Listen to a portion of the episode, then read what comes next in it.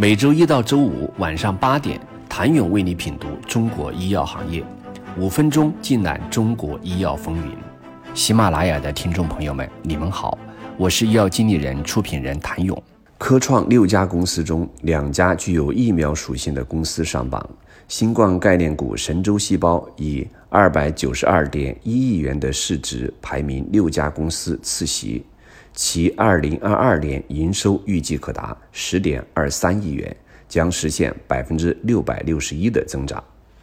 说起新冠概念，神州细胞虽不及科兴、康希诺等巨头名声在外。但其在疫苗研发方面也不甘示弱，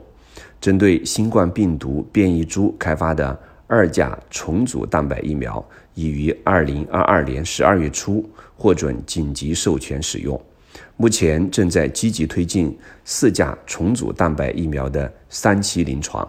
而公司自主研发的十四价 HPV 疫苗，更是全球首个进入临床研究的十四价 HPV 疫苗。该疫苗采用了神州细胞自主研发的昆虫细胞株进行产业化生产，可避免后续工艺变更的潜在风险，加快临床整体研发进度。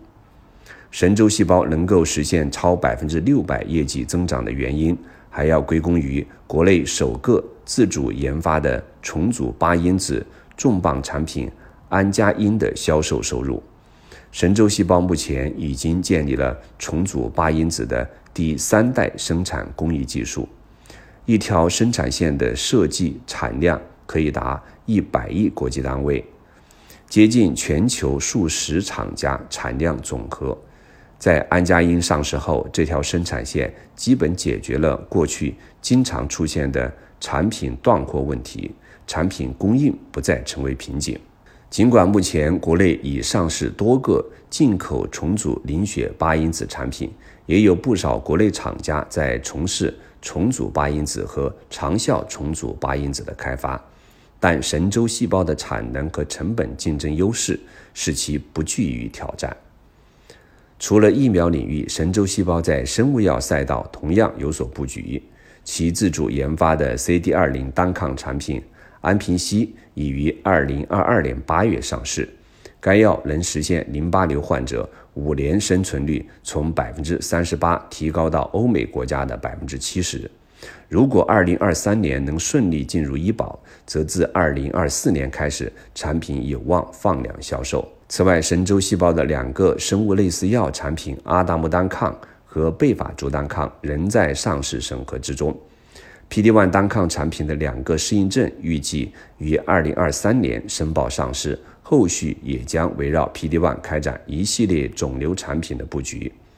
不同于神州细胞广泛的业务布局，百科生物则是传统的疫苗企业。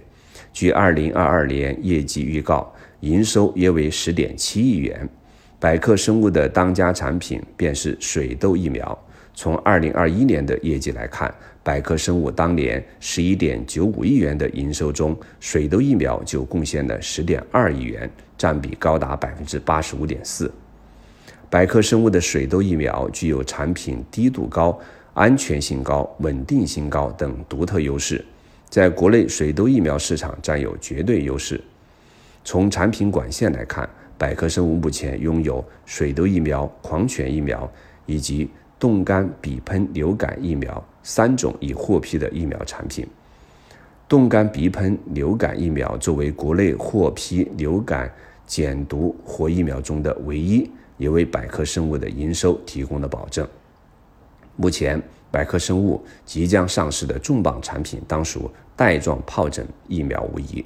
带状疱疹病毒疫苗在中国拥有巨大的蓝海市场。百科生物研发的带状疱疹疫苗已于二零二三年一月三十一号取得药品注册批件。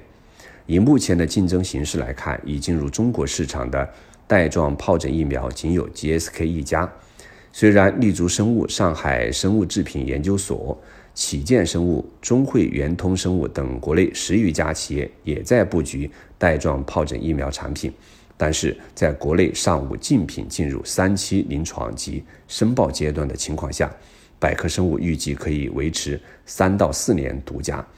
未来带状疱疹疫苗产品市场将长期被 GSK 和百克生物占领。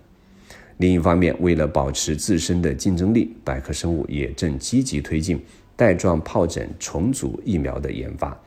能够提高疫苗的保护力并减少副作用。除此之外，百克生物目前还有鼻喷流感减毒活疫苗、全人源抗狂犬病毒单克隆抗体。吸附无细胞白百破联合疫苗正处于临床阶段，拥有高技术壁垒的产品能够为其带来持久的营收，同时成为市值的有力保障。